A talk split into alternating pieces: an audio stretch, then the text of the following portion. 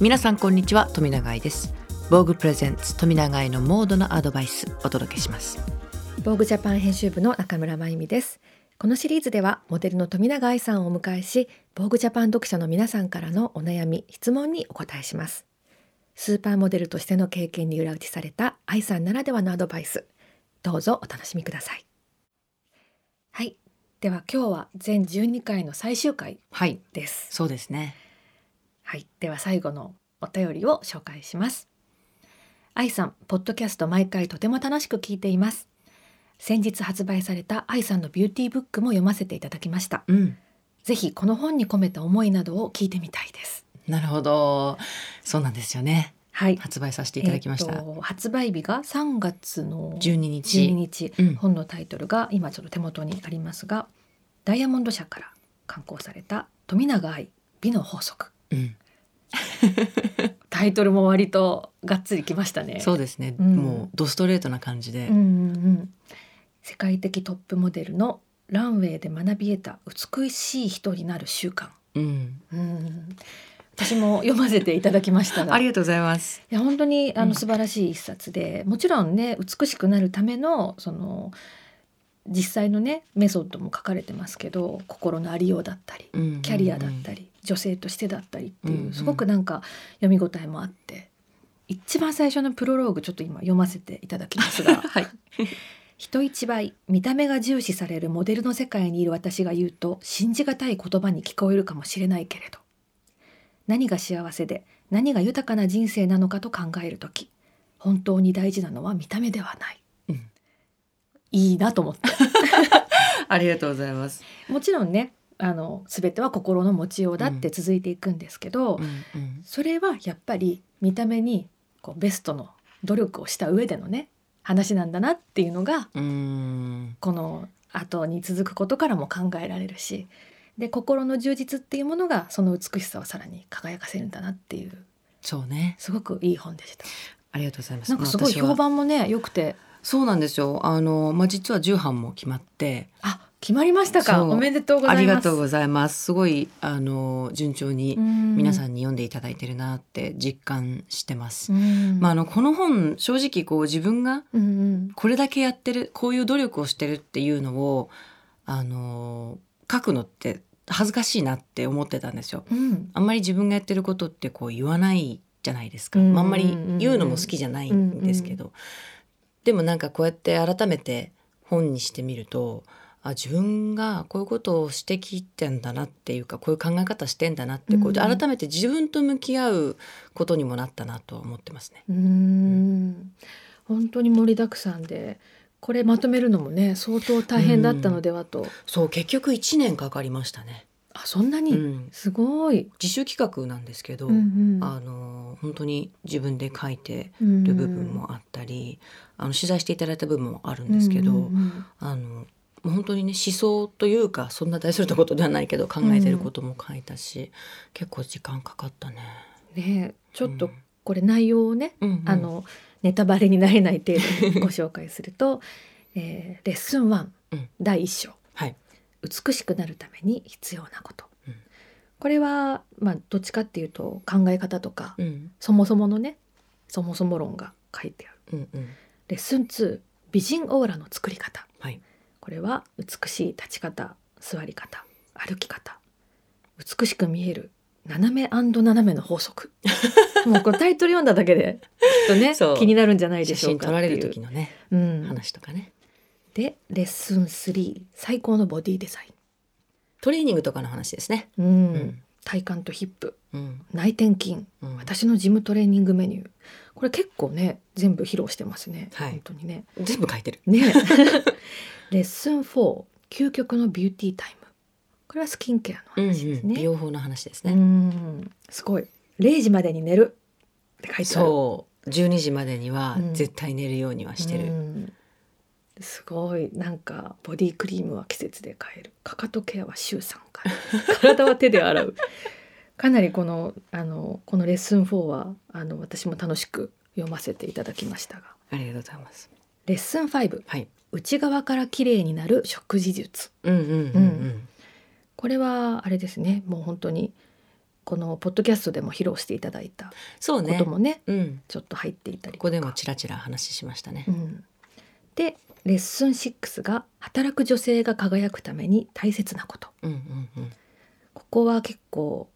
あのモデルとしてのうんキャリアについてのお話が、そうだありまねしたねメンタルのう話んが主かな、そこはうね、ん私が苛烈な競争社会で自分を見失かった理由なんていう、うんうん話もありますね。で最後レッスン7夢を叶えるセルフマネジメント、はい、これはチャンスが来た時つかめる自分でいることうんうんうん、自分をアップデートする、最後がねいかにも愛ちゃんらしい本物を目指す、うんうん 締めはねうん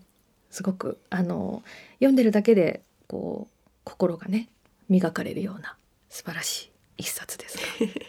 ありがとうございます、これなんかうんあの私が、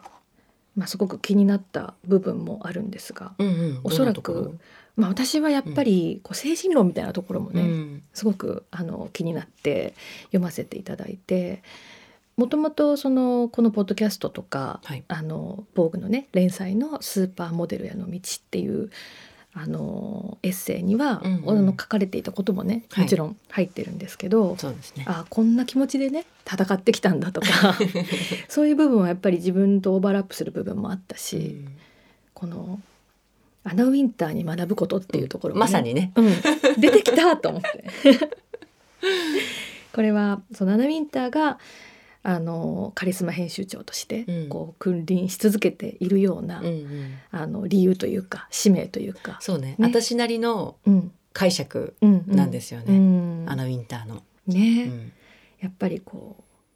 ゴールを目指すっていうね、うんところについて書かれていますがここの本の中で書ききれなかったところとか、もうちょっとここを掘り下げたかったなとか、うんそういうところもありますか、そうねあのーやっぱりこの本ってその書いた時の、うんまあ、私の、まあ、ビューティー本なんであの基本的に「How to」っていうものが多いんだけれど、うんやっぱりあのー本人も書いてるけど日々更新していることが多くって。うんもうあのこの書いたことよりか書いたことから変わってる部分もうんうん何個かあるんですよもうすでに変わっちゃってる部分が。うんうんだかうん、らそれもやっぱり本当に自分の体調に合わせてというか体の変化に合わせてやっぱりやっていくものだからうんこれは本当に富永愛の場合っていう話であってきっとあの全員に当てはまることではないからうんあのなんかこう一つでもねヒントになることがあればいいなってみんうなのんうんそれぐらいの気持ちでいるんですけど、うんあのやっぱり書ききれなかった部分っていうのはあれですね最近すごい注目されていうんうるんフェムテック、ああフェムテックうんえー、とポッドキャストをお聞きの人でもしかしたら初めて聞く言葉の人もいるかもしれませんが、比較的新しい言葉でそうですねえーとまあ、フェミニンとかフィメールとかっていうフェムとうんテクノロジーのテック、うんこれはあれですねドイツの月経周期を管理するアプリがあって、はいでそのアプリを作った会社の CEO の人がまあ生み出したとうん言われてるかなり新しい言葉ですが、うんうん女性のまあ健康とか快適さをより良くするためのテクノロジそうですねー。うんもう本当に新しい言葉で、まあ、本当に女性にまつわるうんテクノロジーの話うんなんですけど、あのーまあみんな使ってるかもしれないけど、あのー月経アプリとかね本当にさっうんうきんおっしゃってた、もう結構前から私も使ってたりとかして、うん自分の健康管理女性特有の健康管理うんうっんていうのはすごく、あのーここはありがたいなっていうのはいっぱいあるんだけど、うんあのー最近気になってるのが生理カップ。あああのーシリコンカップそうみたいな。そう結局あの、まあ、私たちは、えーナプキンとか、うんタンポンとか使うじゃない、うんうんああいうのってやっぱりこううーんなんだろうな肌に直接触れるものだったりとかするから、うやっんぱりコットンはオーガニックのがいいなとかうんうんうん思ったりしたり、うんでもタンポンなんかを本当に中に入れてしまうわけだから、うんなんかこうないのかなって思ってて、結局使い捨てっていうのもあるしさ、うんうんで月経カップってもちろんすごい昔からあるんだけれど、うん割と楽だっていう話をうんうん聞いうて、んあのまあ、もちろん衛生管理はねきちんとしなきゃいけないけれども、あのやっぱりさあの毎回トイレに行く必要がないわけじゃないあうんれ、うんうん一日一回きちんと洗浄してっていう,、うんうん楽なんじゃないかなって使ったい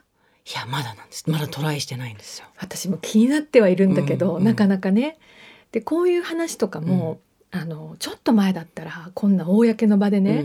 うんするってなかなか考えられなかったじゃないですかうんうんだからこういう話をこう、まあ、商品だったりそのそれこそフェムテックの会話の流れから、女の人がこう公にできるようになったっていうのもね、うん時代ですよいやね。本当そうだと思うね、うん本当にウーマンエンパワーメントとかも、うん本当ここ5年ぐらいで急上昇してるワードだと思うし、うん女性特有のものがあって、うんまあ、もちろん男性特有のものもあって、うんうんそういったものをこうより快適にうんより、あー安全にうんこう人生を豊かにしていくっていう部分で、うんフェムテックっていうのを、まあ、ボーグさんも、うんあのーこの前特集してたけどやっぱりそういったことを公にみんなで話せるっていうのはすごくいいと思うんだよね。そうですねこう意識も高まってきているし、より高められるといううか、ん大変だものだって出産とかもうんに関わることもやっぱりフェムテックだしさ、うんうんうやっんぱり情報はあればあるほどうん私たちだって助かるわけだしね。そうですね、うんこうフェムテックのブームになって何が驚いたでうん次々出てくるでしょ、うんうんうんだからこんなに解決することが今まで何もなかったんだっていううんね、そううね、ん一番驚いたの何だった一番驚いたのは、まあ、これ賛否両論あるんだけど、その性被害にうんあった人うんが、あのきとあるそのフェムテックのキットを使うとそれで証拠を残せるんじゃないかとかあーそういう商品があるっていうのを聞いへてただもちろんね法的証拠にはならないし、ーうんあのなんなんて言うんだろう病院だったり警察があの採取したものではないかあーらそこがその賛否両論のねあの部分なんだけどそういうものが出てきたっていうのは、まあ、まあニーズって言ったら変だけど、うんうんうんやっぱりそういうものがあるべきなのかどうなのかっていう議論も含めて、もちろんね、うんじゃあ自分でこう採取できたりするわけだ、うんうんああすごいね、うんやっぱりそこはね本当にこうだってそういう性被害に遭ったとしてうん警察にね行ける人もそんなに多くないだろうし、やっぱりそういったこともだって多いもん私もジョイセフの関係でやっぱりアフリカとか行ってるけど、うん本当にこう先進国みたいに性教育受けてないとか、うんあのちゃんとした教育をあの義務的な教育を受けてない人たちって、本当にそのレイプすることがうんの良し悪しが分かってないとかさ、うんうんうんあるから普通に本当にそれで1 2 3歳で子供産まなきゃいけなくなった子って本当に多かったから、うん多いって今もいるんだけどうね、んだからやっぱりそういったことのテクノロジーってうんどんどん進化してってほしいね。ねうんだから本当にこう女性がよりよく生きるのもそうだし、うん何かで救われるとか、うんうんなんかそういったものが今本当にここ数年でね、うんうん大ブームになってきてますよね。そうだね、うん、ものすごい身近なフェムテックとかもあるけどね、うんすごくちっちゃな、 うん、こととなかねんだろううんまあ、それこそオーガニックナプキンとかっていうのも、うんうんそういうものづくりのテクニックというか、うんうんテクノロジーがあったりとかもしますしね。そうだねもう本当に日本のタンポンの良さって さ海外に行くとわからないわか る